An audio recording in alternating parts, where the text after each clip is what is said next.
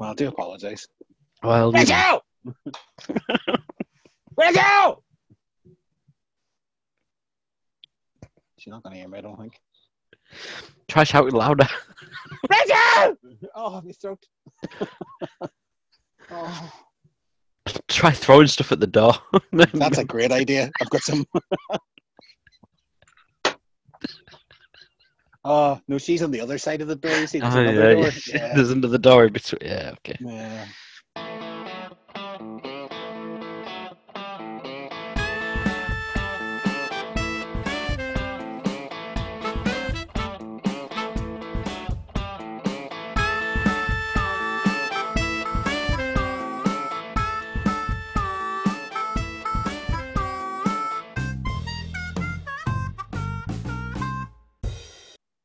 Hello and welcome to another episode of the Movie Chef podcast where we make a meal out of movies. I'm your host, Tebs, bringing you another uh, year full of exciting movie news with my executive chef, my executive host, looking like Onslow from uh, Keeping Up Appearances. Who the fuck is going to know who Onslow is? Like, Onslow Bucket. I'll be honest, I went for the last of the summer wine, but I think I'm, I said Onslow instead of Compo, so I just rolled with it. Ah, yes, You've got yeah, rid of the- Compo. Oh, what was the name from On the Buses? I'm showing my age now. Uh, oh, jeez, I don't know his name. Ernie or Bert. No, they're Sesame Street characters. and my son. yeah, and your Not- son, yeah. Not Bert. I'm not fucking high.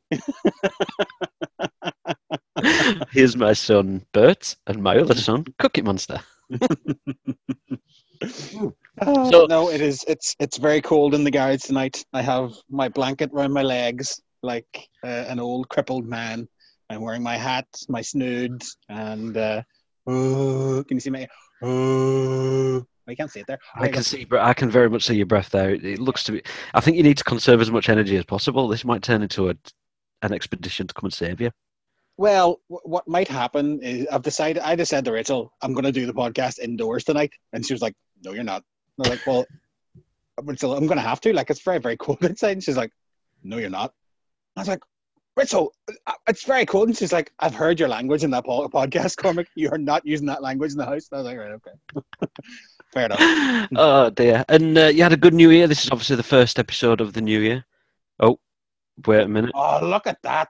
For God's sake! Oh, we tiny marshmallows as well. Oh, fuck! Look at that! Jesus Christ! You've just been brought a dessert. Oh, See you, Rachel.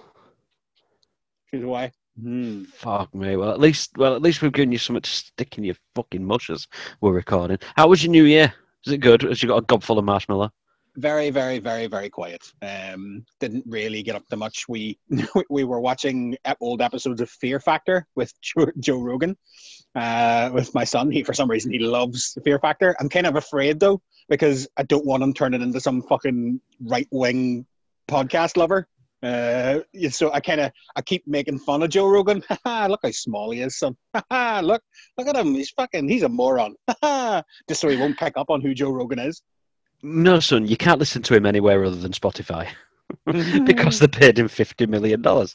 Oh, s- yeah, I had uh, I had a very quiet one as well. It was kind of like all the fireworks started going off, but it's a very um, it's a very multicultural area in which I live. Um, so they very much celebrate all the time zones. So they were doing fireworks going off from like five in the afternoon all Really? all night long from five in the afternoon on the hour every hour fireworks were going off there was a, they were just celebrating for everybody around the world i Yeah. had to look, keep looking at my phone to make sure i didn't miss midnight listen, listen, it is what it is. Everybody's got to keep themselves amused in this lockdown some one way or another. yeah I played I played two games of Cluedo, a game of Uno, and a game of I think it's called Penguin Drop. You kind of hammer little bricks out like we cube things out of like a stand, and you have, the penguin has to stay up. Penguin in peril, penguin in peril. That's what it's called. So we Is played all like- them last night.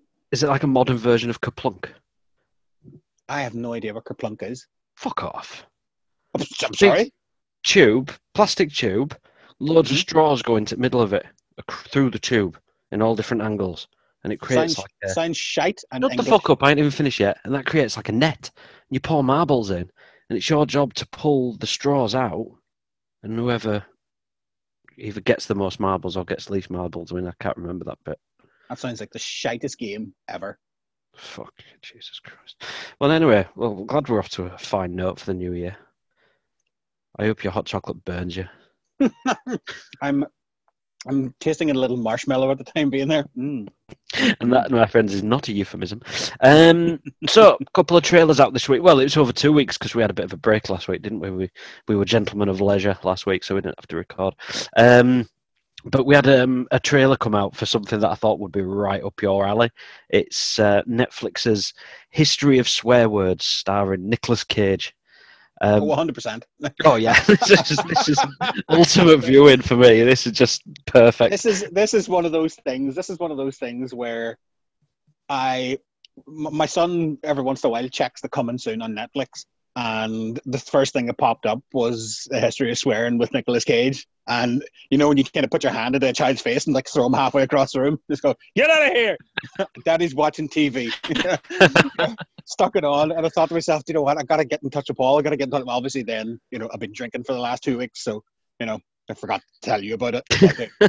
I've seen it. It's fantastic. Mm-hmm. Um, yeah, I'm waiting for this one. I don't care what it was. I mean, I, I think we were going to talk about something with starring Chloe Grace Moretz or some something that looks really bad, but instead we got Nicolas Cage, which is fantastic. But uh, oh yeah, I just think you know when you get somebody who just absolutely realizes that they've got a niche for something. I think the only way this would have been better if it had been with Jeff Goldblum. Well, I would say one thing as well. Cage looks great. You know, um, he, doesn't look too dolled up. He doesn't look too makeuped up. He doesn't look, you know, plastic. You know, we've seen a lot of pictures lately of of Nicolas Cage out and about. You know, not particularly doing much, he, he didn't just look walking up the street in Victorian tuxedos with yeah. Bermuda. just didn't, he, he, didn't look great, and then he, he, comes up in this, and I thought he looked absolutely unbelievable. So I thought, he's you know what, great. Yeah, because Netflix have got the best makeup artists and the best lighting, and Netflix will look after you. That's sweet, sweet Netflix money. Everybody's on board for that now. Um, but over on the Amazon Prime, sweet, sweet Amazon Prime money is coming to America. The long-awaited sequel to Coming to America. Listen, listen. I had a better idea about Coming to America, right? How about just a movie of the guys in the hairdressers? Tebs, Tebs is on the drink for the first time on a Sunday night for in a long time. Tebs has got a week okay. off. Muzzled okay. off. but a movie with the guys in the hairdressers, ju- just them. Did they not make that? I don't think they did. No, they didn't. No. But I, you know, I'm struggling to. I, I mean, I remember the film, but probably not as fondly as everybody else does because I'm watching this, and when I was watching this trailer, I just kept thinking to myself, "Where's the multiple Eddie Murphy characters? Where are they?" And then right at the they did the also starring and also starring Eddie Murphy and Eddie Murphy. It's like, oh, this time he's fat. this time he's got big teeth. This time he wears glasses. This time he's an old man talking to himself. Oh, the joke was but that really was, thin, but really that was the original kind of no. Eddie Murphy stars all kind of one, and it was the one that actually worked. Yeah, coming one. to America is a coming to America is a great movie. No, it's the first. It's the first one. It's the first one where he did multiple characters, I believe. And coming to America works. Coming to America is a great movie. I don't think coming to America is going to work. I really. Oh, don't. I'm not saying I'm not saying the second one's going to work. No, I'm saying that the first one. And we've been stung before, and we're about to talk about a film where you expect so much for the sequel, and it just turns out to be utter dog shit. So, um, but anyway, yeah, coming to America is coming out pretty soon. I mean, I'll, I'll watch it because I paid a tenner a month to watch it, so I'm going to watch it. But I don't have high hopes. No, neither do I. No. Um, let's get the heavy stuff done first. Ray Fisher says he apparently is done working with um, DC Films president Walter Hamada uh, due to the ongoing um, investigation uh, around what happened on the Justice League shoot. And apparently, Ray Fisher has now uh, described him as per his tweet as Walter Hamada is the most dangerous kind of enabler. His lies and Warner Brothers PR's failed September the 4th hit piece sought to undermine the very real issues of the Justice League investigation. I will not participate in any production associated with him. It's, a, it's, an odd way to write your it's an odd way to write your resignation from acting, isn't it? I mean, I'm not saying this guy's super hot in Hollywood, but he's not painting himself great, is he? Well, I, I obviously I, I don't know what the jazz is about what happened on the set. Uh, No. You know, Joss Whedon has in in some way upset these people four years after the movie came out, three years after the movie came out. Um, you know, again, I think we spoke about this in an earlier podcast. Um, you know, if if there's seasoned actors on set and they haven't come out or put their foot down, because let's be honest, Affleck, Cavill, uh, Gal Gadot, uh, you know, they're pretty much bigger than the Justice League was back then. I mean that they were bigger at the time than the movie itself. So if something had gone on, if something had gone on, they are like if something had gone on on that movie, surely the older heads, Jeremy Irons was in that movie, was he not as well? Mhm. You know, so you've got all this wealth of uh, knowledge as a- and acting and, and uh, experience in dealing with fucking. I'm sure one or two of them have dealt with fucking crappy directors before. Why hasn't it came out before? Why has why didn't they come out and say something? Why have they remained silent? But the only person who's come out and said something is your man Fisher.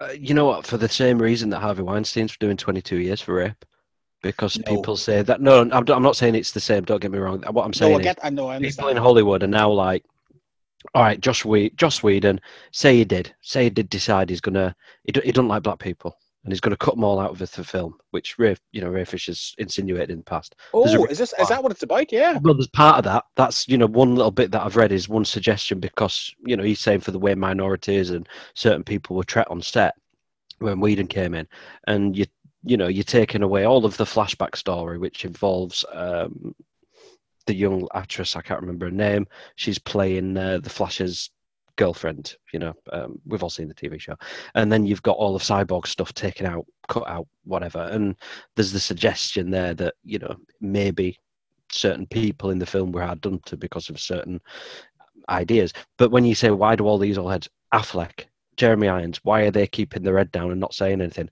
Because they're playing the game, and it's a shit game. But I think they're playing the game. I think they, you know, they've probably gone to Ray Fisher, and might have said, "Look, lad, you know, everything we know has gone on. This is the way it happens. Keep your head down. You'll do well in Hollywood. Move on." And I think Ray Fisher's fighting back. I think that that's the reason why nobody else is speaking out because they know they've got other movies to make and they need other stuff financing. And if you're stood there telling the head of DC to go fuck himself, are you going to get more work? it's very, it's a very, it's a very, you know, is DC that big? That's what I'm just trying to say. Is DC that Warner big that is. people that people would would hold their tongue? That's what I'm. That's what I just don't understand. Yeah. Okay. You know, yeah. maybe I'm wrong. Maybe I'm wrong. Maybe I'm going at this at a different, at a, at a completely different angle. But you know, whatever. I, I'm just I'm just suggesting as well, you know, that all I'm saying is it seems like this Hollywood is this dirty place that a lot of bad stuff will get covered up because you know that's what you need to do. You need to say the right stuff, play the game. I've been told it in previous jobs, play the game. You might not like it, but you've got to say the right stuff to get by in this world. And I think Ray Fisher's now speaking out against it. And while his motives and, and what he's saying may be true, I, I, I just think he's causing himself a whole load of shit until this investigation comes out. But I don't. What do I know? I'm just some chump. Um, do you want some good news? Please, Shia LaBeouf's career is in meltdown. Shia LaBeouf. What's wrong? Um, what happened? Oh, oh, I, I think I read about this. Is this FKA Twigs? Yes, this is obviously what he did is not good news, but I think it's just gotten good news that he's finally finally been found out to be the absolute prick that he is. Uh, but he's been having something of a resurgence. He's been starring a few films, and then recently he was dropped from um, a project, and it was announced Harry Styles would be replacing him. Uh, and then afterwards, it came out that he's being charged with sexual battery and, and all sorts of different stuff. And one of his ex described his uh, relationship as a as basically it's abuse, verbal and physical. Um, and he's come out and said, "Yep, I'm a, I'm an asshole." So Well, he, he, hold on. He actually came out and went, "Yep." yeah, yeah, yeah, yeah. So um, uh, No, really well. For for, for I'm just trying to find his exact tweets, but I- basically, I'm yeah. a cynic. I'm a cynical person, Paul, and Shia LaBeouf has been trying to do some art imitating life shit for the past five or six years now. Where you know, what didn't he? I, might be wrong about this. Didn't he go and stand in a fucking museum for like three days and people could do anything they wanted to him? Yeah. Um, he said he was raped at that point. What Yeah. nice man he is. Um, but yeah, FKA Twigs said she's filed a lawsuit against her former boyfriend alleging um, physical, emotional, and mental abuse during their relationship. Um, LaBeouf responded to the allegations in an email to the Times and offered an apology for his past behaviour. I'm not in any position to tell anybody how my behaviour made them feel. I have no excuses for my alcoholism or aggression, only rationalizations. I've been abusive to myself and everyone around me for years. I have a history of hurting the people closest to me. Yeah. Myself. I has to say myself, myself. I've been hurting myself as well, people. I'm ashamed of that history. I'm so sorry to those I hurt, which obviously includes himself then. He's apologizing to himself. Listen, guys, I may have raped this girl. I may have punched her in the face, but you know, I've suffered enough because I've I have had some myself. rough I've mornings. myself. Yeah, I've had some really bad hangovers, guys. I mean, some of the stuff I was drinking was awful, but Have you Jeez. ever shit blood, guys? Have you ever shit blood? so anyway, if it is um, a method piece, he's going to get real method because he's going to. There's potentially going to get locked up, so we'll see how method he wants to go. Good. not not just because of he's Shia LaBeouf. I don't I don't give a shit about Shia LaBeouf. I don't think about him enough to think and haven't given the time of day. Like, um, but if you're in a relationship and you're just a a constant alcoholic, beating on your girlfriend, mentally torturing her, you know, potentially fucking, you know, sexually abusing her when she doesn't want, you, you know, you either deserve to be in a prison or in the bottom of a lake. You know, you you, you take a choice. Which one do you want? And you know, let's let's hope he just goes to prison. Yeah, and then ends up in the bottom of the lake. Um, right, so moving on to lighter news. Uh, the Eternals, one of the lesser discussed Marvel films um, that is due to come out next year. It's been uh, filming for quite a while. Quite, quite an impressive cast. We've talked about it before, um, but there's been something leaked, or if you describe it as that, um, which is could be linking up to the rest of the MCU and what it's got in store for, for time to come. So minor spoils here if it's right, but there's an, um, new descriptions for each of the characters in Eternals describes their power source as something called cosmic energy. Ikaris, it can project uh, Cosmic energy, man. cosmic energy, man. It's like uh, all vegan and I'm almost sure Hemp. fucking Charlie Manson had a book called Cosmic Energy. Yeah, you know, cosmic, cosmic energy, man. Jesus, that sounds like Ernest from That's Ernest to fucking what? Jim Varney? Very no, that's that's what's his name from King of the Hill.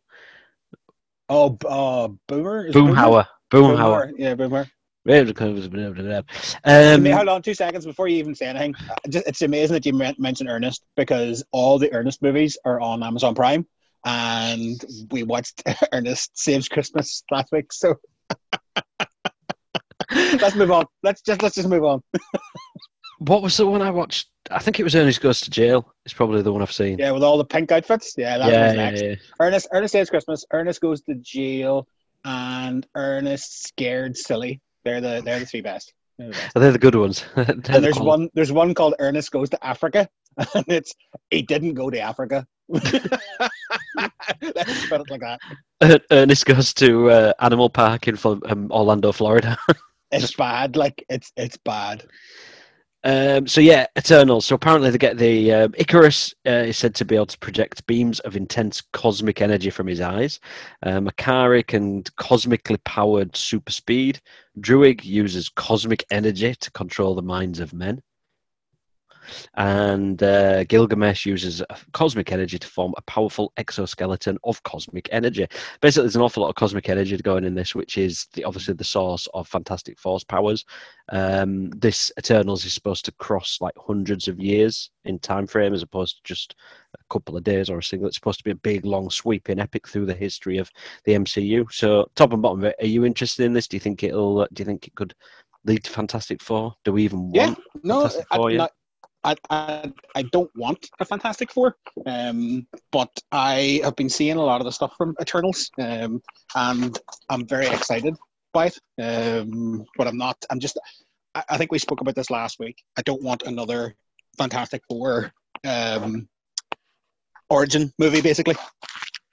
No, they did that well with Spider Man. They avoided that pothole um, by just having him already with his powers. But I think it'll be very difficult to explain in the MCU if a family of four like these suddenly get the powers out of nowhere. Yeah. We'll see. Anyway, um, so we were going to do a, a preview of the films coming out in 2021, but well, let's admit, do we really know what's going to be coming out in 2021 or what's going to be coming out in 2022? Pushback. We don't know. We don't know. I, I, it's it is still completely up in the air, isn't it? Because we don't know what kind of world that we're going to still be in this summer. Um, I, I would hope that we'll be in a place where we can all at least go to the cinema together again. Um, but you know, who fucking knows? Who knows? Even if the sit is in little plastic cabinets, just like, Well, send, us yeah. in, send us in one at a time. Put us in these little plastic cabinets and uh, sit and watch your film, and then get out of there. You won't be able to hear people crunching and chewing either, and nobody will be able to talk to each other. It's fantastic. So um, we were going to do it, and like I say, we did a 2020 preview uh, in one of our first episodes, and uh, that's actually one of the least listened to episodes that we've done. So we're not doing a full episode on them now. Um, but yeah, I just wanted to have a quick. I'm going to run over a couple of the top films that are going to come out in 2021, uh, and I want your um, executive chef seal of approval on these. Okay. Okay, let's go. So uh, for me, these are the ones I'm most looking forward to. Suicide, the Suicide Squad, James Gunn's The Suicide Squad. Which is that? Oh, is this the second one? Uh, yeah, Right. Okay. Um, so it's nothing to do yeah. with the first one. I'm, I'm will- looking forward to because I think Jai Courtney's going to get killed off in first ten minutes, so I'm looking forward to that one. I'll be honest. I watched Birds of Prey the other night, Oh God, it's garbage, dude. and I cannot understand. I couldn't figure out if it was made for TV first, and then I thought to myself, no, they wouldn't have fucking, you know, they wouldn't have Margot Robbie in a made-for-TV movie. Like, but the first twenty-five minutes of that movie, I was embarrassed for every single person involved in it. Like, it, it did get slightly better, but the first 25 minutes are are fucking embarrassing. So I'm I'm hoping, you know, that DC can can pull something out. I, I can't see it happening. Well, I think James Gunn can. If it's a standalone story, forget about Superman, forget about Batman. You just do a story that kills off a few of the previous cast, brings a couple through, tell a story, done. I think he'll do well at that. It did well with Guardians when you didn't have to include the rest of the story, got around the you know around the characters. You can just Yeah. do it. But we'll see. Um, it's interesting you should mention Birds of Prey. Actually, somebody asked on Twitter the other day that, that said, uh, which was your favourite out of Birds of Prey or Wonder Woman eighty four? Wonder Woman eighty four being the film that we're going to be reviewing this episode. Uh, and I said, what it's like being in a fight, and somebody said, did you prefer being punched in the face or the stomach? It's it's not an enjoyable experience either of them. So asking me to decide. But um, we've got the Matrix Four coming. That's managed to Yep. get filmed um, through this. Uh, see, it's still got you know it's still the same talent there. Uh, it, it's the Matrix. It's a futuristic sci-fi film, so I don't care how dead people can come back into it. For now, I'm just like, yeah, get on with it. Um, we've obviously got Lana Wachowski, who's directing this on her own without a sister. So, you know, they've had some hit and misses. In fact, uh, have they had anything that's been an, an outright hit since Matrix? And even well, Matrix when you speak- when you speak- divided.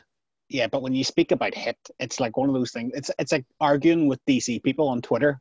You know, when you turn around to them and go, "They've all been garbage." Yeah, but they made you know four billion worldwide. Like, but that doesn't make it any good. You know that that, that that's not a, a seal of of how good a movie is. But you know, if if Carrie-Anne Moss is in it, if uh, Laurence Fishburne's in it, if you know the Wachowskis are, are involved in any way, shape, or form, and if Keanu's in it, yeah, I'm pretty much going to go see that. Like, Oh, I'm going to go see it, but this is the Wachowskis directing films they've directed since the Matrix sequels, which were, you know, some people Speed, like Ra- Speed Racer was their first one, wasn't it? Speed, their first Racer, which I've It's never fuck- seen.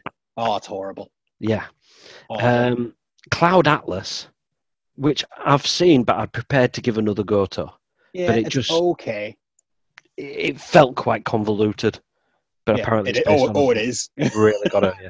and Jupiter Ascending, which was Oh, horrible. horrible. Yeah, the horrible. I, I, for some reason, if I can't sleep at night, I'll always want to watch like a sci-fi movie or something. Like, you know, just watch something that's kind of like a throwaway. And I watched Jupiter Ascending one night, and. Hmm. I I felt like crying, having wasted two and thirty, two and twenty. Um, but somebody actually explained the Matrix the other day after Lana was interviewed. Obviously, she's uh, Lana's transgender, and um, she was talking about the Matrix being an allegory for uh, coming out as transgender, taking the red pill, the estrogen that they give you. It was red in the nineties. It was red.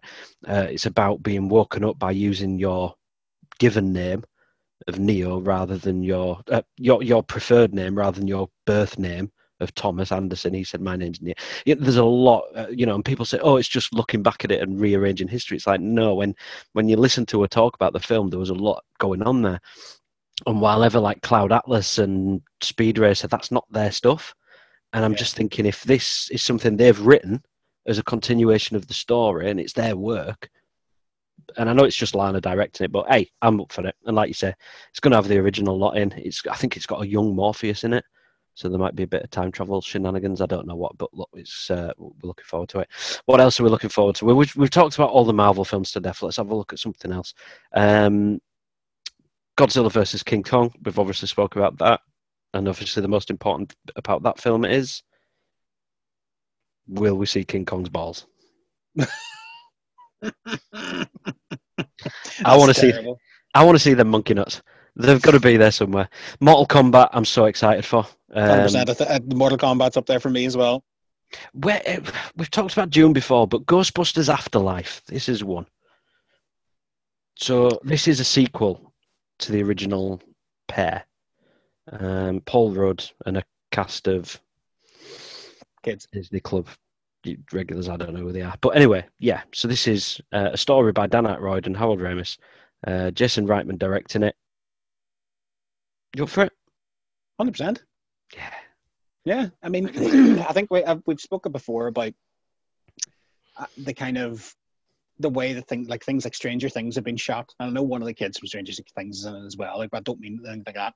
I like just that kind of '80s kind of feel to movies. I like the kind of I like the period. I like the way things are shot like that, and it's kind of like in some fucking barn in bumfuck America, you know, that they find Ecto One during the trailer. Um, no, yeah, I'm, I'm, I'm, I'm there. And, and- if, if Bill Murray and Dan Aykroyd, you know, turn in, turn up into it, or and um, uh, Zeddemore, what was his name, Ernie? I want I want Rick Moranis turning up. I want Rick Moranis turning up. Imagine the pop in that cinema. That'd be amazing. If Rick Moranis just comes in and uh, glasses on, there, yeah. Um, anything else that you're particularly looking forward to in 21? I wrote down a couple, um, and I won't really go into them that much, but looking forward to Mission Impossible Seven. Uh, I'm yeah, looking forward, back to back with eight. So there's two Mhm. of those to come pretty quickly. looking forward to Sing Two. Sing Two, the cartoon is going to be coming out as well. Yeah, fair enough. Whatever. the first your one was great. Uh, first one was great. Uh, Bob's Burgers, the movie comes out. Hotel Transylvania Four comes out.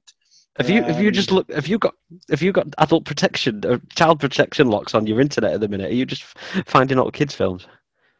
Sing. Sherlock Three is coming out. Uh, Space Jam's coming out. Oh Candyman, no! Candyman, Candyman's coming out as well. Oh, I said it three times. Did you say it into a mirror? Well, I'm looking at myself. Does There that you go. count? That's that guy behind you. Candyman. That's how you write a horror film. Um, yeah, and the other one was Spiral. I think we've spoke about this before, but it's a, a Saw spin-off, which pretty, pretty much just going to be a copycat. And we've got Mm. um, it's an excuse for Samuel L. Jackson to say, "I ain't playing no motherfucking games." But yeah, look, there's odds and sods coming out. We're going to be reviewing them um, as and when. But the first biggest film uh, to come out in well, it was Christmas Day. It came out in America on HBO Max. Uh, it was actually been out in the UK from December 16th in cinemas, uh, selected cinemas, i.e., those that haven't shut down yet. And we of course, of course, are talking about Wonder Woman 84. Uh, yeah, it's coming up after this. And I just want to warn you that we are going to be talking spoilers from the very beginning. So if you haven't seen Wonder Woman 84, tune out now, come back when you've seen it. Maybe illegally. Right, so in 2017, we had Wonder Woman come out, the first uh, big budget, notable female led superhero film. And you know what? I, I loved the 2017 one.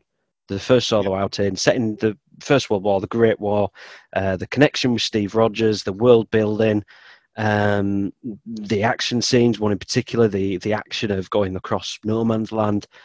Fantastic. And that really set me up and that made me really excited for this one coming out. Yeah, I agree with you. Um, I think that the set pieces that were in the first Wonder Woman were wonderfully shot. I think the CGI was fantastic. I thought, uh, you know, the acting was tremendous. I thought the casting was great. Uh, you know, everything about the, the the first Wonder Woman movie, even the bad guys, the bad guys were menacing. You know, mm. the plot the plot was good. It was set around, you know, a great time. You know, everything everything was was good for going forward. Everything was good. The one thing that stands out for me, and the one thing that always ties a superhero to me, mm. is the music. Now, mm. with Superman, you've got the bum bum bum. You know, when that builds in, you get this sense of this guy's here. Um, even like Iron Man and the Marvel music have their own cues. And with Wonder Woman, it had the electric cello, uh, and I'm not going to do it, but that that I loved it. Yeah, it was yeah, great. Amazing. Yeah. And that for me linked that piece of music to that character. That was it now. That was her sort of entrance. When you can hear that bubbling, that's that that scene going into no man's land where she it's the sort of it's the Superman, you know, taking the suit off and revealing yeah. the suit, and it, it, had all these hallmarks, but it did them differently. It did them fresh, and that's set me up for this film, and I was really looking forward to it. Same director, given more money, more chance to you know expand the the world and learn more about what's going on. How do they fumble it so badly? Well, like it, it, it's from the start, right? From the start, obviously there's going to be spoilers the whole way through this. So oh yeah, if, sorry, yeah, if, yeah, if you thanks, haven't, thanks. If, you ha- if you haven't watched this, this is not a spoiler-free review. yeah, this is this is 100%. We'll be talking everything and more. Turn off now if you don't want to hear spoilers. So obviously, from the very start, you know, we have we have the scenes of a young Diana entering into some kind of Olympian, um, you know, uh, games that she shouldn't be, but does. You know, she just runs up and runs through. And obviously, I'll, I'll skip the whole way through the movie. There's no callback. There's, there was no rhyme or reason to that 10, 15 minute scene. There was nothing. Okay, so like I said, we're starting started Themyscira back when um, Diana's a child, and we're not going to be going through beat for beat of the movie, but it gives you an idea. I was exactly the same with this. That opening 20 minutes is probably the best shot, the best looking, most fun of the whole movie. And it's before Gal Gadot turns up. Now, yeah, at first I was like, the whole point of that opening was don't cheat, you've got to work for what you want. And as we learned through the movie, that is basically that's where we're going in terms of wishes and desire fulfillment and things like that. So she had to learn as a child not to cheat to get what you want. There was nothing. I was trying. I'm trying to piece it even to what happened, and we're going to come but on. She's already Wonder Woman. You know, she's already. Wonder Woman. This is the second movie. You know, if there was some kind, of, if the, if this was a hark back to to Diana of old when she was younger, and to what Diana does now, you know, lives on the edge and fucking, you know, is she is she a chancer? But no, this is the second movie. She, she's not that person. We've already seen her in the first movie and there is no reason why. And let's go straight into Wonder Woman. You know, I like I say, she was for me. It was totally unnecessary in Batman versus Superman, and we'll talk about this later. But mm-hmm. I just don't think she was needed in that film. The solo film we've said is great. Justice League, we've talked about what a shit show that was.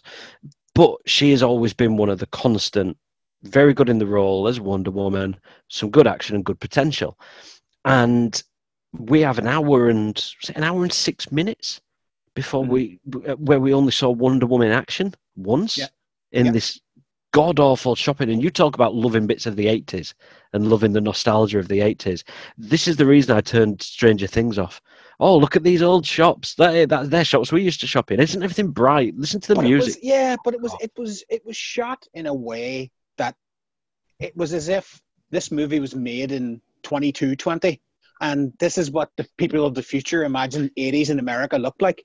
Yeah. And it was ev- everybody was in just really really bright colorful clothes and I picked up on it straight away about the the Superman thing. You know, I, I, I could see what they were doing. You know, it was it was like the start of a Superman movie where Yeah. you know the set piece would happen, and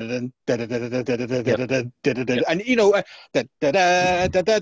and you know that that's Superman. I get that. I get why that happens in Superman. Yeah, yeah. But now, are we now led to believe that Wonder Woman just jumps around from mall to mall or bank to bank during the day, stopping crimes?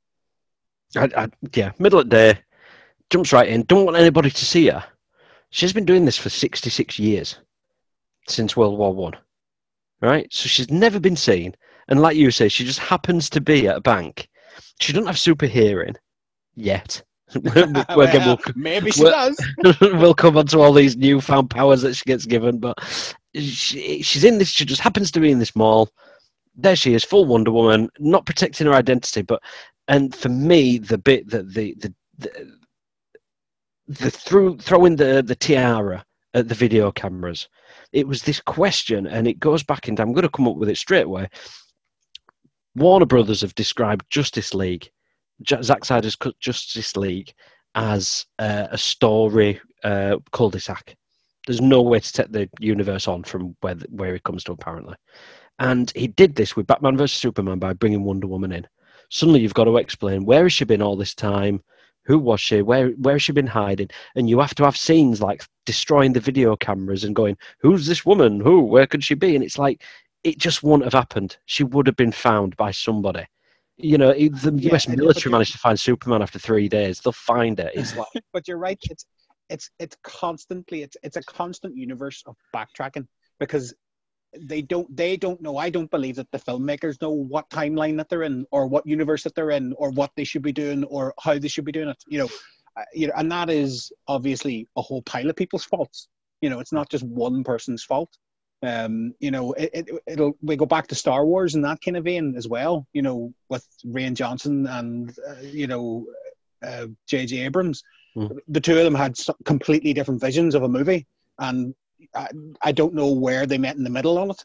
And it's the same with anything in the DC universe. There's there's nobody's meeting in the middle. It's it's like it's like I'm writing ten minutes of the movie, and then you're writing ten minutes of the movie, and then there's a guy in America writing ten minutes of the movie, and then they all throw it together, and then they go, oh shit, we have to fucking put this person in the movie now, right? Let's go back and put ten minutes, ten minutes in between mine bit and your bit.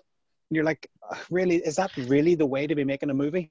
I think this was. I mean, the, the reason why this is Wonder 184 is, it, and you're going back to the bit. Sorry, it's eighty four. It's a chance to do this. You know, it's now a world that millennials haven't seen. This is back in you know set in Greece in the '60s. You know, this is a time when the viewer, you know, the typical age of the viewer hasn't lived in those times.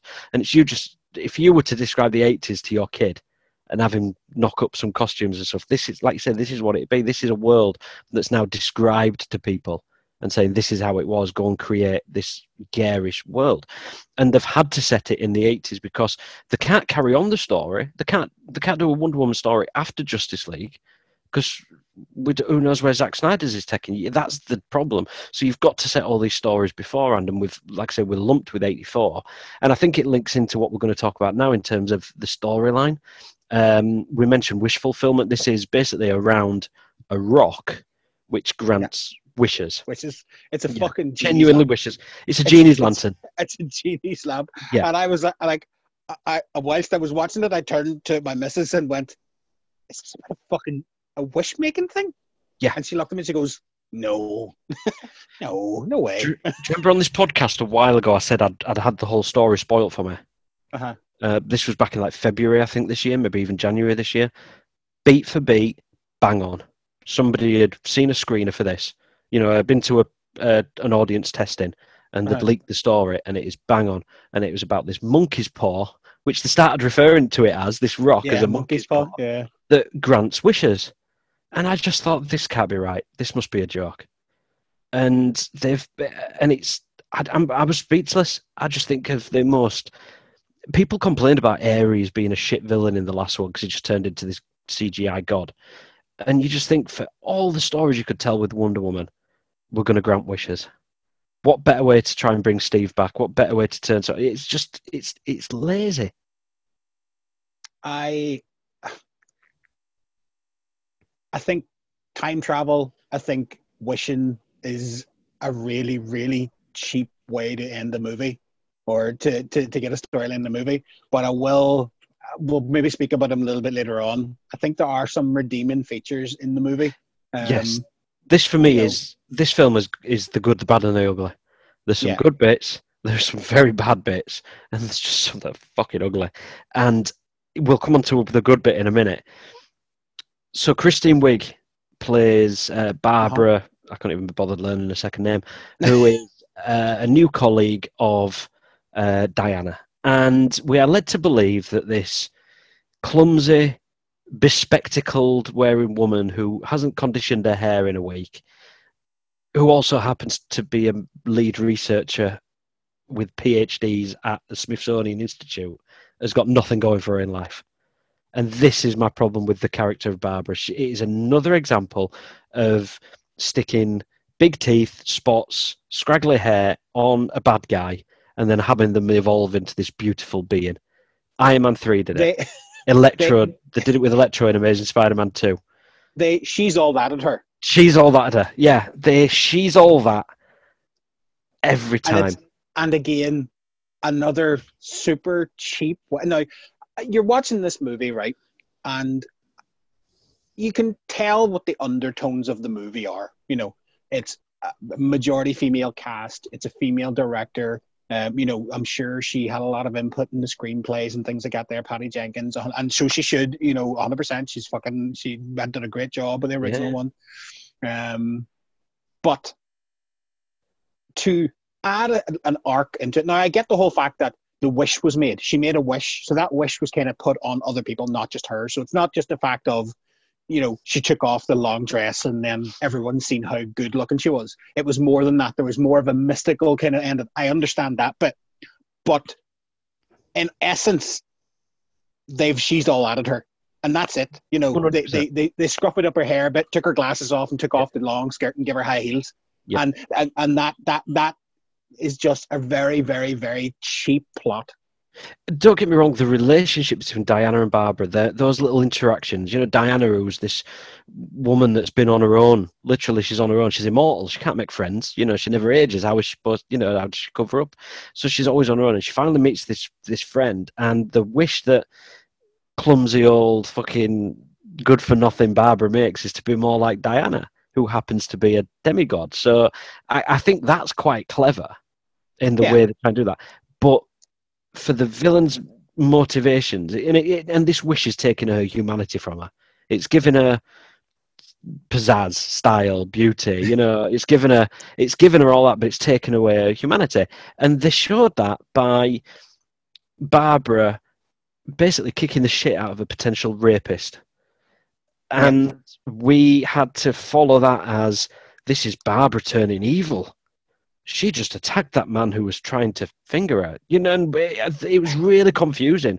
Well, can Why we- is oh, well, that was that was just in two different scenes. So there was a scene obviously earlier on in the movie where she was walking through Yeah. the park and she gave a homeless man a sandwich, and then this guy tried to attack her, and then Diana, uh, she must now Diana has super hearing, um, and she can hear things, and then she jumped in and you know hit the guy, and then a wee bit later on in the movie after she finds out that she's strong and she has a little bit of powers, she meets the same guy on the streets of Washington D.C and the same homeless man who's on the streets of Washington D.C. Are we led to believe that these are the only three people that are fucking walking around Washington? Like really? Like, Washington DC, one of the like biggest. there's so happenstance. Happenstance is is phenomenal in this movie. You know, it, it, it is like literally.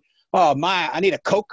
Put your hand up, and a coke, coke can will fall down from the sky. Oh, there's a coke. You know, happenstance is just fantastic in this movie. So we've found out that um, basically we've got um, Barbara who's made a wish with this stone um, to be more like Diana, to be uh, a more confident woman, get noticed by all the guys, which happens. Um, and then uh, Diana makes a wish. Now, this was, I think, the question on everybody's lips as to how the the try and get Steve Trevor back into uh, back into the story, seems though he died in a fiery explosion. And this is where it's probably going to get a bit contentious in the conversation. So Diana wishes to get Steve back, and uh, she's approached by a man at a party who is a random bloke, never seen him before, and slowly she realizes that this man is uh, has he got his spirit? Is he possessed? Is he? I believe. I believe it's a soul. You know, there. Soul. I thought it was. I thought it was going to go into some really fucking weird Jesus movie because when he's trying to explain where he was, he's like, "Oh, I know I was somewhere good." Uh, you know, and you're like, yeah. "Oh no, is this going to be a Jesus movie now? Like, is this is this where we're going with this?"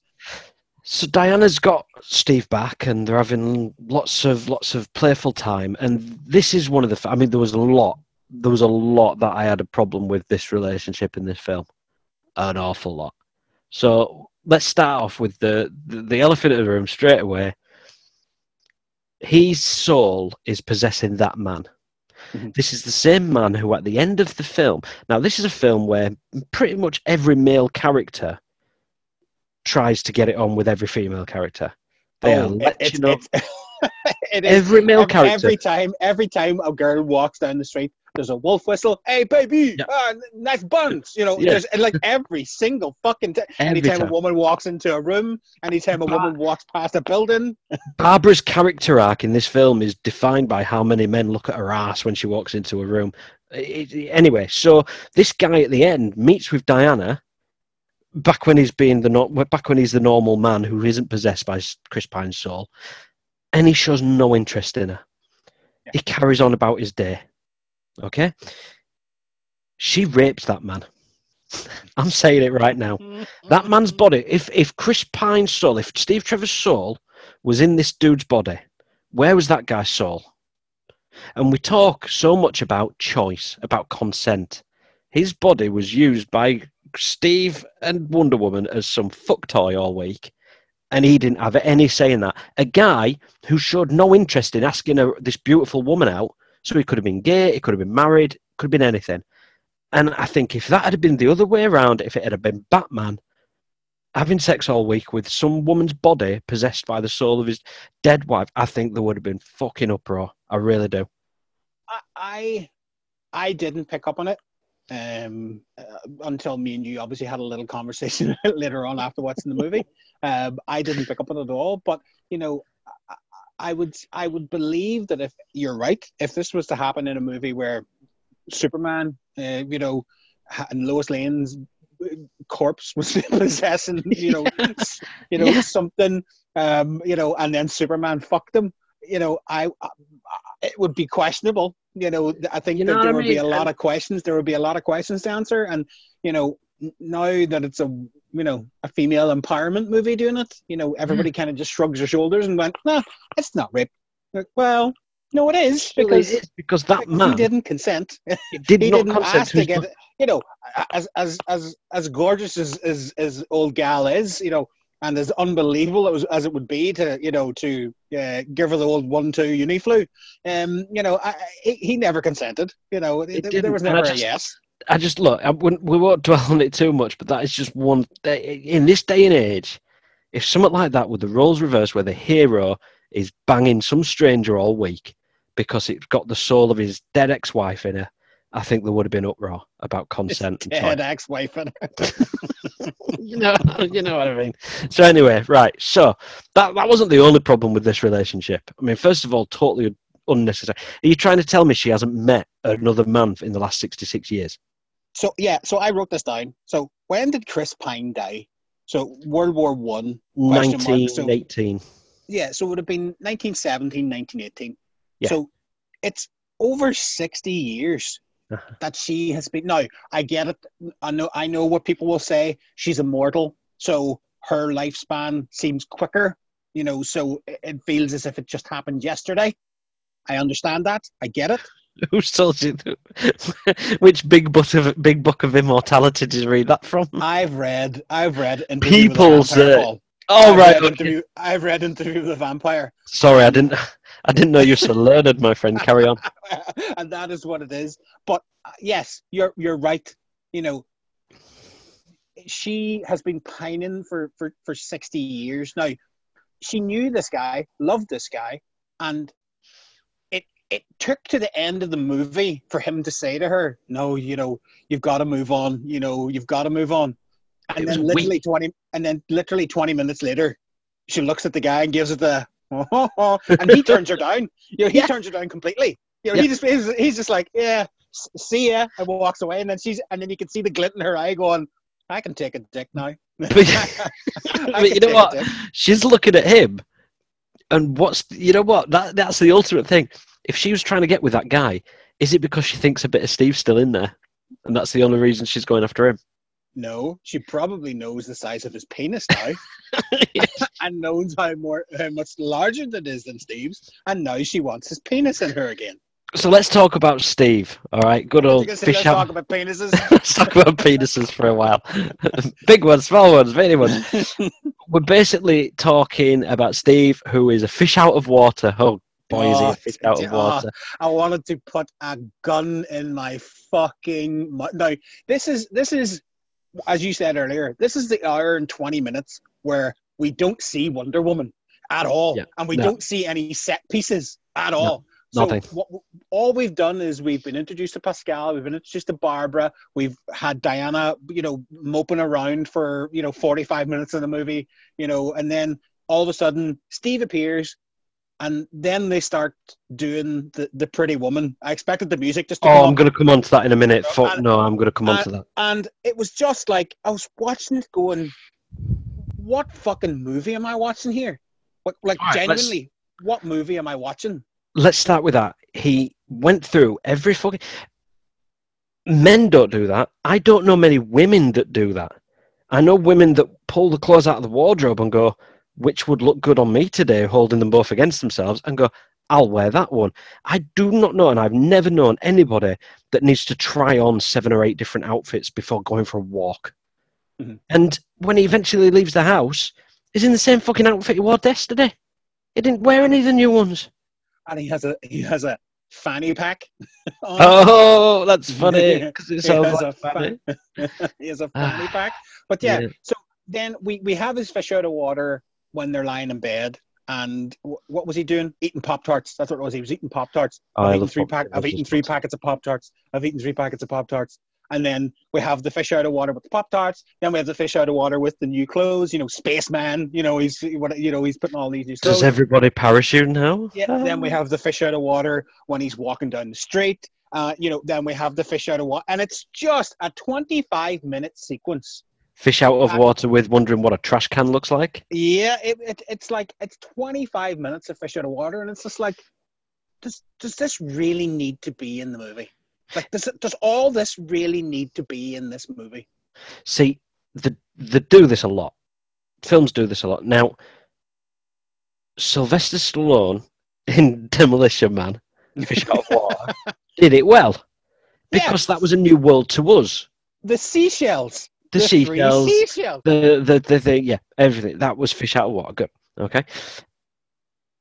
Now, think back to Aquaman. And the thing that really fucking annoyed me, and we're about to really wind up all the Johnny Depp fans that listen to us. Amber Heard, the bitch.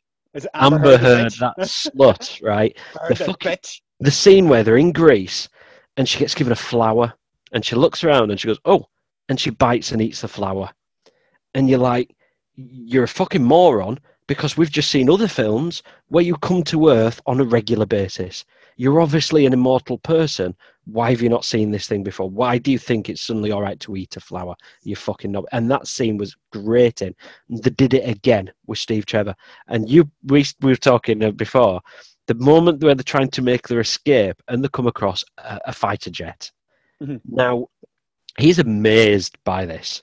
No, no, no. You see, that's the, difference here is right. It's not just the fighter jet that he's that he's amazed by. It's there's like there's like three planes, right? Now, I, I don't understand they go to the Smithsonian. Yeah. And there are like five or six pre-loaded planes. Yeah, fully fueled. They're fueled. up. They're fueled up. They are keys ready to fucking everything. And there's a, and there's a fucking runway behind the fucking Smithsonian. like, I know maybe I'm fucking completely talking out of my hole here, but is there a fucking runway behind the Smithsonian? And if there is, which dickhead brought the museum together and just went, "Oh, we've, we've got lots of children running through, but none of them are ever going to jump into that cockpit and try and start the thing." Yeah, but the, yeah, so he sees these planes and he's completely mesmerized by these planes, and three or three or four of them were just fucking planes, and then Yeah. yes, there's the, there's the F fucking whatever it is, the fighter jets and stuff, but he's amazed by planes. He Yeah. flies fucking planes for a living. Like I don't. I, But these I do future planes. I, but it's not a future plane. If it was a fucking rocket ship, it was a, if it was a flying saucer, yeah, I could understand. But it's mm. planes it was really still wing pla- seat yeah, engine. Planes really haven't changed in fucking a hundred years. You know, bar bar the bar the fucking you know the. The, the, the airliner that went over overhead. I'm sure that Yeah. probably was a little if, if you were you know around back then. But let's be honest, he's he's seen bombers. He's seen you know all these different planes. In in the dark, does a Boeing seven two seven look any different to say a fucking B fifty two bomber? I don't know. It was around World War One, so they were like more single. It was smaller planes. I can. there was I can bombers. get, there was bombers back then. Like there were. there oh no, were- I totally There agree. Were, there were larger planes, but I just I just don't understand the, the the fucking wonder of looking at a plane. the thing that irritated, that really irritated me about Steve Trevor in this was a, he was basically holding another man's body hostage. it was and let's be honest, every time he went into the bathroom, he was tugging it. he was tugging it. He was he's got sixty six years of frustration to get out. Yeah. He was tugging it over it. That's why he kept doing clothes changes. How about this one? Steve just put something on. And he's amazed by everything. In the first Wonder Woman film, we learned that Steve Trevor was basically working for the Secret Service. He was like, um, was it like, uh, it was behind enemy lines, trying to hunt down. aye, it was kind of like an Interpol kind of thing. He didn't work for the Americans. no, he worked for really the. work for the- I thought he worked for the. Americans. Well, he But worked he, for worked, the. he worked for both. He worked for both. It was So on the I- I- Allies, yeah. Yeah, this- so I, this I, guy- I put it that he worked for like Interpol or something. someone like that. So, but this guy was the best of the best, the best flyer, the best soldier, uh, spy, can get information out of enemy lines. Why is this so fucking stupid that he can't work out what a bin is? I'm. I hmm. guarantee if you had a, somebody of that in, level of intelligence got sent sixty years into the future, they'd probably go, "Okay, I'm trying to compute all this. I can work all this out." That's you know what I mean. It, it just they just turned him into a moron. Yeah. So we've got the situation where Barbara's made a wish with the stone. Hold Diana- on. No, no, no. Diana and Steve have been reunited. There's a third wish that needs to have been made. But hold on. We're, not even going to talk about Diana in the plane. Please go ahead. So, so they're flying the plane, and obviously radar has been invented. So Diana is like, "Oh, I know what I can do," and starts rubbing her hands together, and going and starts explaining that, "Oh, I was taught how to make things invisible," and I'll just, I've never done anything bigger than a coffee cup. Oh. I wonder if she's going to be able to make the, the plane. Inv- oh, hold on. She's made the fucking plane invisible. All right. All right. So okay. right. That's that's just that's what Wonder Woman does now. And she's uh, there. She's sat there. She's sat there saying, "Oh, I was trying to be taught this because we use the same magic to cover our island." And you're like, "Since when? Since when has this been a thing?" It's just suddenly you're in a Why didn't she make herself invisible when she was walking across no man's land? or when she was going into the round the mall instead of having to take out the cameras. Why didn't she Ah, just make yeah. herself? And you're telling me after 66 years, all she's been able to do is a coffee mug. So she's only just started learning this. Coffee mugs back from like the 60s onwards, maybe. So she's only just started learning how to do this, and now she can do a fighter jet. Yeah. Yeah. Paul. You don't need to explain anything else because that's what the movie does. Diana Diana can shoot her head, can can pop her head off at will now, and Oh, it turns into a bomb, and then a new head grows where the old one was. One thing she can do now, she can fly now. she can fly. At a time when she's losing her powers, she's getting new ones. And yeah, all the nerds are currently emailing, Dear Movie Chef Podcast, you will find she's always been able to leap very far during the comics. It was during the run of 1974 to 1970. Fuck off. She can't fly. She can jump. She's Yeah. falling with style. That's all she's doing. And it's made out to be some magical fucking moment where she's learning she can fly and she's not. She's just jumping. Yep. Wonder jumper. I'm never. I'm just never gonna get over it. The- Like I, I love it. I love it. It, it actually uh, made me burst out laughing whenever I, I, I learned how to do it, and I was like, "Oh, what's she gonna do? What's she gonna do?" And invisibility. And I was like, "Oh, invisibility! Oh, yeah, of course, of course, because because no other scriptwriter could come up with anything else but invisibility." All You know what, let's- the else, token what idea-? They took an idea from the 70s TV show of an invisible jet. And it's like, how can we do that one for the modern day in 1984? How do we make an excuse for it? How about you just say you, you're using a plane that's got anti radar detection on it, which makes you metaphorically invisible? You know, do a twist on it. But no, she has to use fucking Mr. Miyagi hand rubbing and Yep. gets the, makes the It's plane key- invisible. it's Key and Peele all, Gremlins 2 pitch all over again. That's just what it is. Some Yeah. guy just walking around going, We need an invisible plane. Yeah, we got the invisible plane now, but how are we going to explain it? Who cares? Wonder Woman. It's in the movie. It's there. It's done. It's done. So uh, and yeah, and oh, sorry to placate all those uh, all those people on Twitter with DC Stan in their name and picture of Zack Snyder as your f- icon. Didn't the fireworks look lovely? Oh, yeah. Oh, you know, on the, the fireworks were. The fireworks scene was amazing. I, I, I, I went through Twitter after watching Wonder Woman because I, I genuinely wanted to wanted to know what everyone thought about it, and the only good things that I could see that people were saying were, "Oh, it looked amazing." Yeah. Yeah, yeah, it, it did. Can I just say? I can't. I just say I can't remember who this person was, and if I'd have written it down, I would be calling them out now. Having a very colourful fucking camera shot is not cinematography. oh, look at the cinematography! No, bright colours from fireworks is not cinematography. Two people sat in a fucking plane looking up at fireworks is not cinematography. Just because it's colourful. Fucking ass! Look at the cinematography, and it's like a fucking sunset, right? But that's but that that that's what gets me, you know, about this movie is that there's so much potential. There was there was so much potential with this movie, and I think we're going to talk about him now. The next person who probably steals the show. Yeah, but one last Yeah. thing. Anybody who refers to them as Paddy and Gal and Zach, fuck off. Zach has been bringing his vision for four years Patty? now. Who's Patty? Who's Pat, Patty? Patty, Patty Jenkins. Oh, sorry, sorry. I thought I thought you meant Patty, like fucking Patty Monk. Paddy, What's Patty? What's her name? Paddy from down the road. Is there an Irish boy? Is it Mama? he delivers the call down. he runs that milk truck in the morning. Okay, so um, we've obviously got everybody's made their wishes, and um, the uh, the wishing stone has been uh, got into the possession of Maxwell Lord, as played by uh, the Mandalorian himself, Pedro Pascal. Uh, yeah, for all the good and the bad and the ugly, this is good. He is good in this because Yeah. You know there's always them films where there's always that one person that has been told they're in a completely different film to everybody else. You know, Yeah. like John Malkovich in Transformers: Dark of the Moon.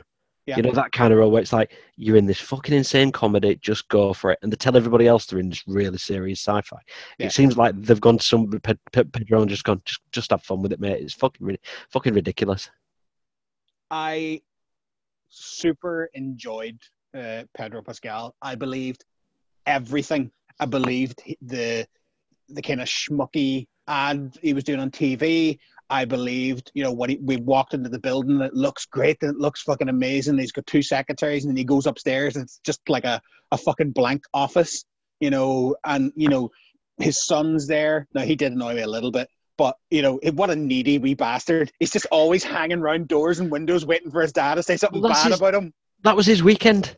That was I his know. weekend with his dad. But you know, he's always just hanging around. You know what I mean? Imagine that when your around. adopted dad done want you. Jesus, that's but I believed everything with Pedro Pascal. Now, I will say one thing as well. I actually quite enjoyed Kirsten Wiig as well. You know, I think her her kind of her kind of whole kind of you know descent into um, wanting to be something more than she was was actually quite believable, and Yes. I got it. I understood it. Um, you know, I didn't think. Uh, further to what I said earlier on, I don't think it was all uh, she's all thatted. You know, obviously there was the mystical kind of thing of her wish that other people have seen her differently now. You know, and it wasn't just because of that stuff, but um, I think that you know her wanting to be somebody else, her wanting to be you know Diana, um, you know her just well not wanting to be Diana, but wanting to be like Diana. I believe that completely and utterly believe that. Um, and the Pascal bit at the end when he's Yeah. turned on the fucking TV cameras and you know he's trying to get as many wishes yeah. as He's possible. gone full. He's gone full on. Yeah, I thought Yeah. that was fucking brilliant, and the only Yeah. person that ruined that scene was was Gal Gadot. Yeah. So this You know, is so is, is is obviously his wish. His wish. I mean, we're, we're told from the very beginning you only get one wish, one wish each, but that's quickly gets thrown out. I don't even know what the rules are for this. First, you got to be Yeah, the, the rules the rule seems to be at the start you can only make one wish but then he changes it to you can make one wish but with every wish that you make i get something in return Well, that was always the stone. That was always the stone's power. But he's basically changing the rules as he goes. One minute it's the stone takes something from you. Now he can suddenly decide what he takes from you. So, Yeah. he- and it, it's part Wishmaster. It's part Aladdin. It- It's just uh, we've said about the story, but but i but I, I i i get it and i understand that but maybe a little bit but that scene where he is trying to get all the wishes and trying to become more powerful and stuff like that there it's he he himself makes it believable you know and you can you can kind of forgive all the the plot points with him because he is he's Oh, yeah. it up so well or Oh yeah, you know, yeah, he's- he's yeah, he's fully gone Yeah. for it. Yeah, he, Yeah. he he gets he's got that chance to to really ham it up because he's, he's he's earned it through the film. I read somewhere, I can't remember whose review it was, so forgive me, but they said his relationship with his boy is just like a Jim Carrey movie. It's Yeah. even like Liar Liar, where he's so busy working he ain't got time for his son, and his son just wishes he could have his dad be successful. So you know what I mean? Uh. It's like Bruce Almighty, where he starts granting everybody's prayers and everything goes wrong, and all he needed to realize was everything he needed was at home. And they say it's just like a bad Jim Carrey. It's reused plot tropes over and over again, but Pedro Pascal really does deliver on it. Now, so let's get onto these wishes because I wanted to cover off a few of these wishes that we see, and ultimately, the way uh, Wonder Woman takes him down is basically by getting everybody to recant their wishes. If everybody recants them, the whole world goes back to normal. Again, you know the thing where you say you take out the queen and they all die, or you take out the original one and it take out the mothership and all the other Yeah. ships die. I hate that. And again, if we can get Pedro Pascal to recant his wish, everybody's wishes go back. Fucking hell. All right, whatever. You see, there, there, but there's a few problems with that scene. You know, there's a few problems, and most of it is to do with again, Wonder Woman has a new power.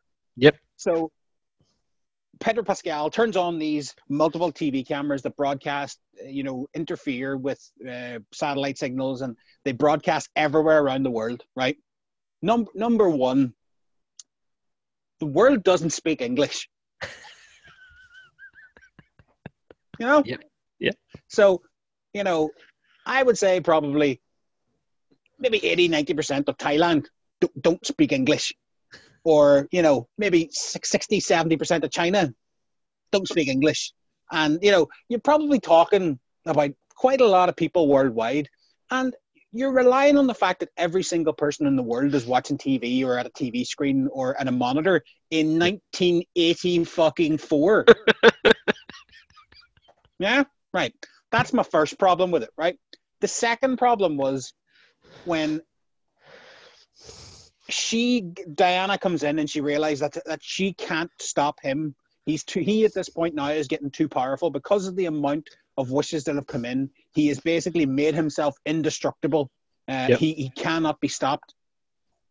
he just she destroys the TV cameras, and he's just like, "Well, I don't really give a shit anymore because there's all the wishes are coming anyway, and I don't need the TV cameras anymore." And then she goes into like a a five minute monologue Yeah, where she's talking to everybody through the where monitor. she's talking where she's talking to everybody. When did she get that power? When did she get the power to control all the TV cameras? Well, wasn't she just talking down the the feed that he was delivering through? Wasn't she talking to No, the world? TV cameras were off. They were off at that point because he said he doesn't need them. He doesn't need them anymore. Fucking hell, right? Okay. So, So- she, her new her new power is to project her her voice through every TV screen in the world. Possibly. I, I just took it that she was um, she was talking through the TV cameras still. I kind of lost track at that point. But uh, this is the problem with it. So ultimately, Wonder Woman is saying to everybody, you might not be perfect, you might not be great, you might not be rich, but you'll be happy if you are. If we give the world everything they want, look what happens. Look look at all the devastation. And she needs everybody to recant their wishes. Now, yeah, a lot of people will have said, okay, we'll just go through these quickly. We're going to come back onto a few of the action beats. But so the last person to recant was Cheetah, this woman that wanted everything. So, yeah, okay, we'll come on to that in a minute. We had a woman. now, I'm very sorry to do this, Cormac, but we had a woman saying, I wish you lot would go back to Ireland. Bastards. And so now, with that, yeah, you hear Wonder Woman coming through the telly saying, "Let's be kind to each other. Let's not be whatever." Fuck it. I, I lost track of what the bollocks she was saying. You know, you're expecting the average person to go, "Yeah, okay, I take that back. I don't want all Irish people to go." That's fine. You They then deserve saw, to- they all deserve to go back home. Fucking potato eating cunts. but then you saw a picture of an Islamic terrorist. I'm assuming an Islamic terrorist who sat there going, "Wish I had some nuclear bombs." And you're telling me Wonder Woman got through to him in his fucking shithole of a cave in middle of wherever on his speaker going, You don't want bombs, you want things to go back how they were. Oh, being shot every day by Americans. Yeah, spot on, that'll do. Fucking hell. And to be honest, it was 1984, so they were probably Taliban. Well, fuck them. Uh, but, but the scene where the Irish person goes back, and so when she's given her, you know, take all your wishes back, that girl's unconscious. So she's not heard Wonder Woman. So Yeah, the she's Irish dying. Are still going. The Irish are still going back home because she woke up because the Irish guy took the wish back and he was like, "Yeah, I don't want her to die." So she popped up, but Wonder Woman had stopped speaking at that point. So the Yeah. Irish are still fucking having to go back home. Now, it was also Hollywood convenient timing where he says, I wish you'd drop dead. So that obviously means drop and then die over the space of about 20 minutes. Not just Yeah. drop dead instantly, which is what any old genie would do. But yeah, look, so some of the major beats in this, we had um, Pedro Pascal was obviously is is a crook. He was like a, a Ponzi scheme, sort of trying to get people to invest in his dried up oil, oil wells and keep funding him money and everything. Uh, and he slowly learned that he can sort of take things off people, uh, business partners, whatever, have them locked up. And and it's very much like the Wishmaster from 1997. There was about four of them, where it was this evil djinn that was going around granting people wishes. But like a guy would say, um, "I wish I was a millionaire," and he's like, "Oh, granted." But then his mum fills out a life policy, and then her plane explodes when she's flying to see him. You know, it's those little kind of, and it's taking that concept. But for me, the the you've got the the businessman. Now there was the scene in Egypt. There was quite an extended period in Egypt. Was it in Egypt? Could it have been any other countries around that neck of the woods? Maybe Saudi Arabia or somewhere. Yeah, that- Saudi Arabia. No, it seemed it seemed more Egypt, Egyptian. Yeah, yeah, it's definitely. It's not nowhere else. It couldn't have been any other country that Gal Gadot was trying to. No, okay. No, so, no, uh, not at all. and this, so this uh, Middle East Egyptian, Middle Eastern uh, leader demanded his rightful land back. Mhm, yep. Those scumbags who were uh, sitting on his land, and he wanted the rightful claim to that land. Um, and his wish caused a wall to go up. Yep. Through through his, Egypt, and uh, keep the and, and it turned out that the, the the scumbags didn't have access to water Mm-hmm. like along a coast. Yeah. Yeah. Yeah. Yeah. So um I'm really trying to dance around this subject without I think we should move on. but the bit where she saves those children at the end, that was beautiful, wasn't it? It Well- really showed. I want to speak about something, and I want to speak about how horrible the CGI was of her running. Oh, it's terrible. Oh, it was awful. And and they just kept doing it as well. It wasn't as if it wasn't as if that you know they did it once and went, oh right, we can't do that again. It was like four or five times throughout the whole movie that they CGI'd Gal running, and it, it didn't look good at all. It, it looked real cheap and real bad. You that know, scene uh, where she's taking out the trucks, where she's trying to get to Lord. oh yeah, um, it, it- there was some awful uh, blue screen sort of rockets firing in and all kinds of stuff like that. But nah, it's uh, yeah. It, look, some of it looked great. Don't get me wrong, it looked great. A two hundred million dollar Warner Brothers keynote production should look good. It shouldn't be a, a you know it shouldn't be a, a positive of the film. I think I think one of the positives in the movie as well for me was the the White House fight scenes. I thought they were fantastic. you know, I thought they were great. I, I really enjoyed those. Um, you know, then you get the introduction of you know big strong Barbara. You know, she comes in and, and fucks shit up. Um, Do you know I any think- time that I see a White House fight scene, I always sit there and just go, "All right, be better than X Men 2. I knew you're going to say that. nobody can beat was- Nightcrawler, Paul. Nobody No, can beat Nightcrawler. That's what I mean. But you've got Wonder Woman, and you had the opportunity for her to go and take down Secret Service through the White House, and it just looked like movie of the week. It, Yeah. The No, I direction I, was. thought, I thought it was good. Oh, It was good. then that, there's that standoff, and I, I I like that. I like that concept. But again, it's the old trope of the heroes losing the power, and they've got again, it's so many reused ideas over and over again. Um, but look, so the final fight then we've got the between obviously fully formed Cheetah, who gets a second wish. She gets another wish. She gets I another wish on the. an apex, an apex predator. What a weird fucking wish to make. Suddenly, all the all the wrestling fans just hear uh, Randy Orton's music just blaring through their ears. There's one for the wrestling fans there.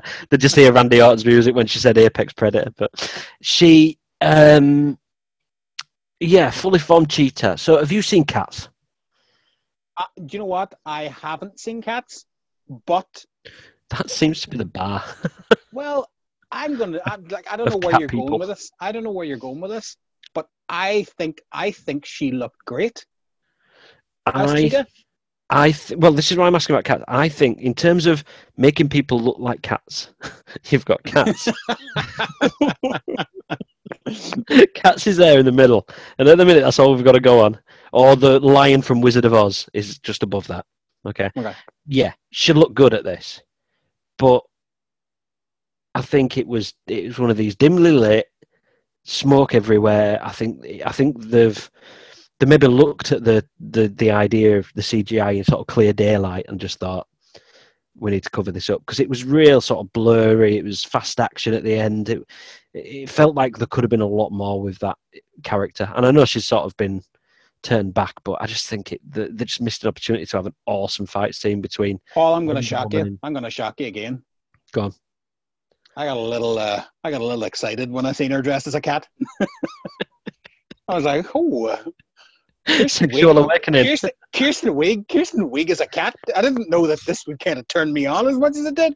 Um, I think I think the fight scene looked great. The one, the one Is kind that, of is that like my arousal of Isabel Rossellini dressed as a tortoise? maybe, yeah.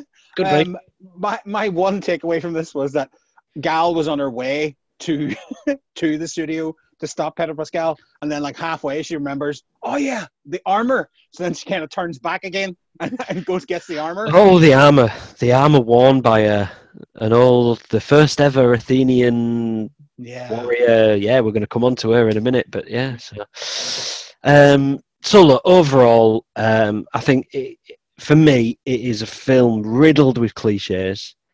It is not helped by the story set up before it, in terms of Batman versus Superman, especially. Um, basically, putting it into this, having to go into the eighties or whatever. Um, Pedro Pascal was outstanding. Well, no, Pedro Yeah. Pascal was good, and he did did well with what he had. Um, I think there was a lot of storyline beats which should, if this was a normal year and this had just come out in August, I seriously believe this film would have been ripped to shreds. Yeah, hundred percent. I think a lot of people, a lot of people needed this movie to succeed, Yeah. and a lot of pe- a lot of people are.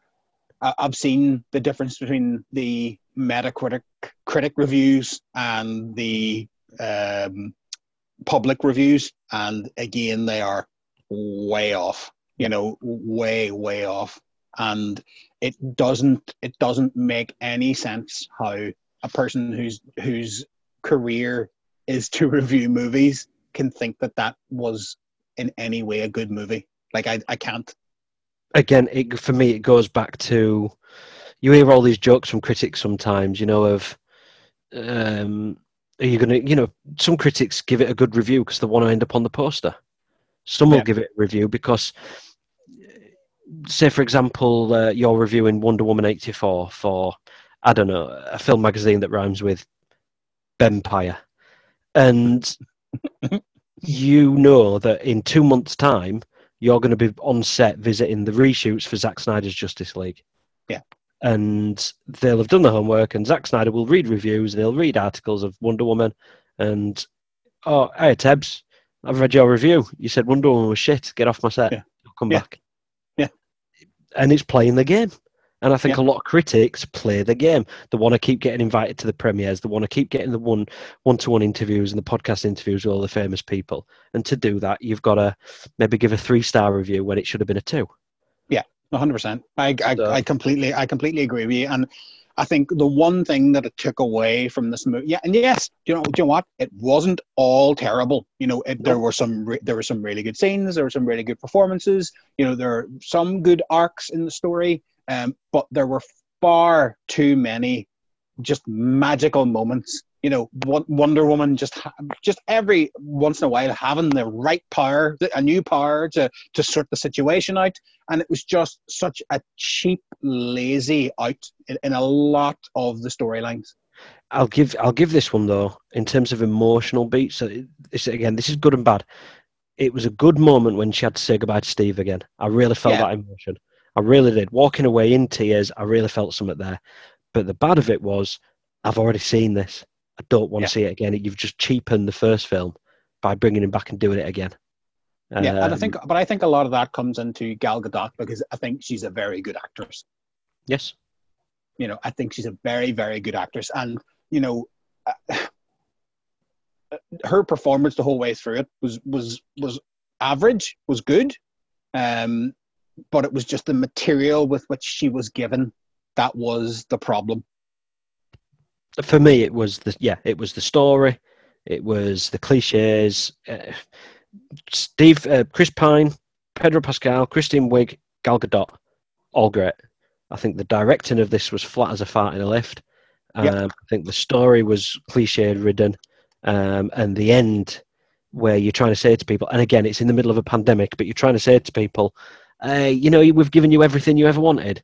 Imagine if somebody's wish had been, I wish for ten million pounds and she's suddenly going saying, "Oh, take all your wishes back. Life was better." And I'm sat here in my fucking pants, coppering up to go buy a pint of milk. No, I'll have my ten million pound. Thank you very much. Yeah. Just, But it doesn't matter. It doesn't matter because Pedro took his wish away, so you would have lost everything anyway, and then you would have lost your soul because you wouldn't have taken your wish back. And the terrorist in fucking the bumfuck cave in, in Afghanistan took his fucking nuclear warhead back. he took his nuclear warhead back, didn't he? Yeah. Two stars. Two out of ten, yeah. Two out Two of ten. of, I- I'd give it three out of ten. No, Yeah, one um, one star for Gal Gadot, one star for Christine Wiig, one star for Pedro. Three out of Yeah. ten. Are we going to start star rating our reviews? No, do you know what? No, Nah, that's bollocks. No. no, that's bollocks. Yeah. Yeah, fuck it. Seven, seven down thumbs. Out of out of sixty-two. Six ounces of tears. I don't know.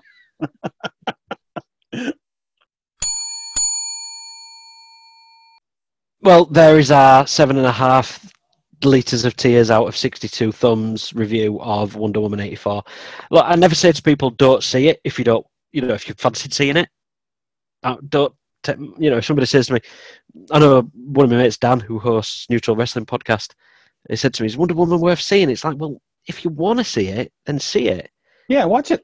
But he said it's two and a half hours of my life, and I'm like, It's fucking right. And when I I, look, play, I played Skyrim for three and a half hours this morning before anybody got up. Wonder Woman 84 is longer than Apocalypse Now.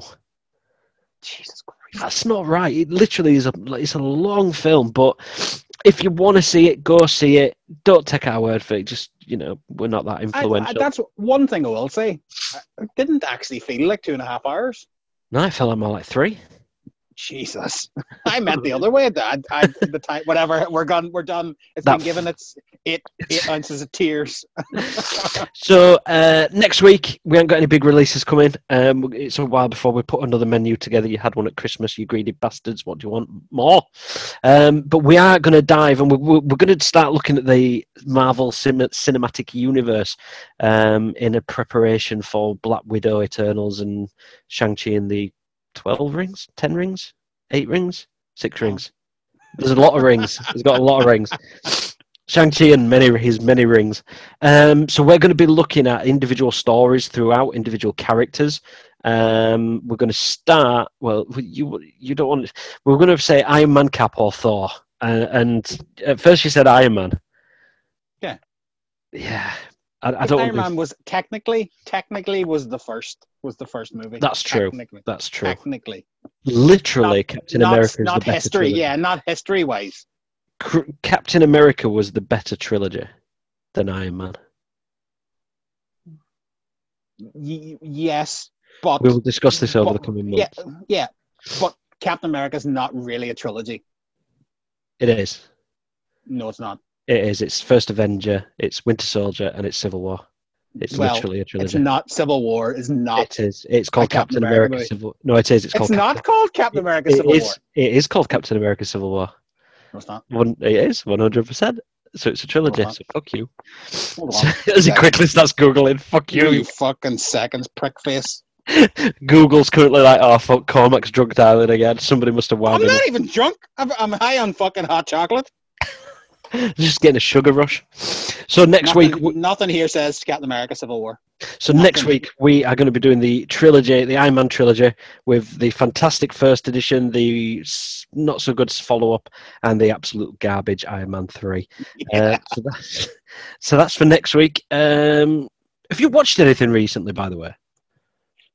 Mo- mo- I, I've watched several things. I watched an episode of EastEnders the other night. I had the clue what was going. Have you watched? Sorry, that's uh, IMDb, by the way. Captain America: Civil War. Bonza, get it right up ya. Captain America America is barely in the movie. Shut your fucking mouth. Don't say that about Cap. He takes out Spider Man like a don. Yeah. So I I, like watched Cap. EastEnders, and then I watched the, an episode of American Pickers. Um, I like, what do watched- you want from me? I watched. I'm just asking what films you've seen recently, but it's all right. Fuck you. I watched uh, some on DMAX about people digging for gold in the Australian outback. Oh, I watched a great documentary on the Rwandan genocide in 1994. Whoa. yeah, oh, it was fantastic. Yeah, Tell me more. Tell me See, more. that's, it, that's it. Rachel said this to me this morning. She's like, "Why do you watch really weird documentaries during lockdowns?" And I was like, "What do, what do you mean?" She goes, "Well, you watch that one about the Serbian and, and Croatian Yugoslav war in the first in the first lockdown." I was like, "Well, it's interesting." And she's like, "Why are you watching the Rwandan genocide documentary at seven o'clock in the morning?" I'm like, "Well, it's it's interesting." And she's like, "Yeah, but it's not it's not seven o'clock in the morning." Re- reruns of Frasier don't start till nine o'clock, though. I find myself I I do find myself watching watching a, a lot of documentaries recently. I need to watch more. I do enjoy documentaries, but I don't watch enough. I don't try there's and a, educate myself. There's a good uh, documentary series on Netflix in the minute. It's called World's Most Wanted. Um, that's where I kind of got my Rwandan kind of thing from. There was a guy in that. there was a guy in When I was on my Rwandan theme, Yeah. There's a guy in that who I wanted to. I, I, it was, it's a part of history that I wanted to know about, and I didn't really know that much about the Hutus and the Tutsis. So I thought I'll, I'll look back on that. But uh, do you know? I think it's Arsenal Football Club uh, in the UK who are sponsored on their shirt sleeves by Visit Rwanda. Yeah. And I'm just wondering how many people have looked at that while they're watching the football and just leaned over to the wife and gone, "Hey, love, how about Rwanda this summer?" just wondering if it works. I'm just is it right in at Pod Movie Chef. So follow us on Twitter at Pod Movie Chef. If tell us, have you ever booked a holiday to Rwanda off the back of advertising on football sleeves? Or or if you watched Don Cheadle in Hotel Rwanda. Uh, If you've did you watched- thi- yeah, did you think? Do you know what? I, I gotta go over and see this for myself. So look, there's a there's our episode for this week. Uh, we need to. I'm going to go and get another drink. But look, go and watch Wonder Woman if you want to watch it. Uh, go and watch the first one because it's better. Uh, I watched I watched the Matador with Pierce Brosnan. And Oh, Greg I've watched that. That's very It's good. not- it's good. It's pretty good. I, do, I I, also watched, watched- uh, I watched the Thomas Crown Affair uh, with Rene Russo and Pierce Brosnan about three weeks ago. It's a great movie. Do you know in the scene where he's at the party and he's got a tuxedo on, but he's got the uh, tie undone? Yeah. Yeah. He- He was in contract with uh, Bond at the time, and his contract said he's not allowed to wear a tuxedo for any other film. So in that Oh, scene, wow. wear the, so he had to wear the shirt unbuttoned, so it didn't clash with his Why- contract. Why didn't he just wear a suit? Because he's at a dinner party, he's at a cocktail party. You don't wear a suit at a cocktail party. The fuck's wrong with you? Fuck's sake! Look down at the ground and say sorry. Sorry. All right, fucking hell. Right, I'm sorry about that, everybody. It's, uh, yeah, and I watched another film that I'm going to tell you what it is as soon as we finish recording, but because I'm quite ashamed to say I watched it, but I'll tell you what it is in a minute. Is it Valley of the Dolls? So next week, no, it's not Valley of the Dolls. So next week, Iron Man trilogy, Iron Man one, two, and the the Tony Stark movie. I'm going to go get another drink. Cormac, what are you going to do? Uh, peace, love, and understanding. I am going to play more Skyrim. Uh, I'm going to try to level up my magicka. follow us at Pod Movie Chef. Subscribe to us, Spotify, Anchor, Apple Podcasts, Google Podcasts, Anchor, wherever you get your podcasts. Subscribe to us. Um, let us know. Leave us a review if you like what you hear. Uh, drop us a message on Twitter because we get lonely. Um, goodbye, everybody. You what? I don't get lonely. You've got a family. Fuck you. No, I'm talking about my fur blanket that I'm holding here. Oh, that's been on my legs the whole time, motherfucker. Goodbye, everybody. Bye.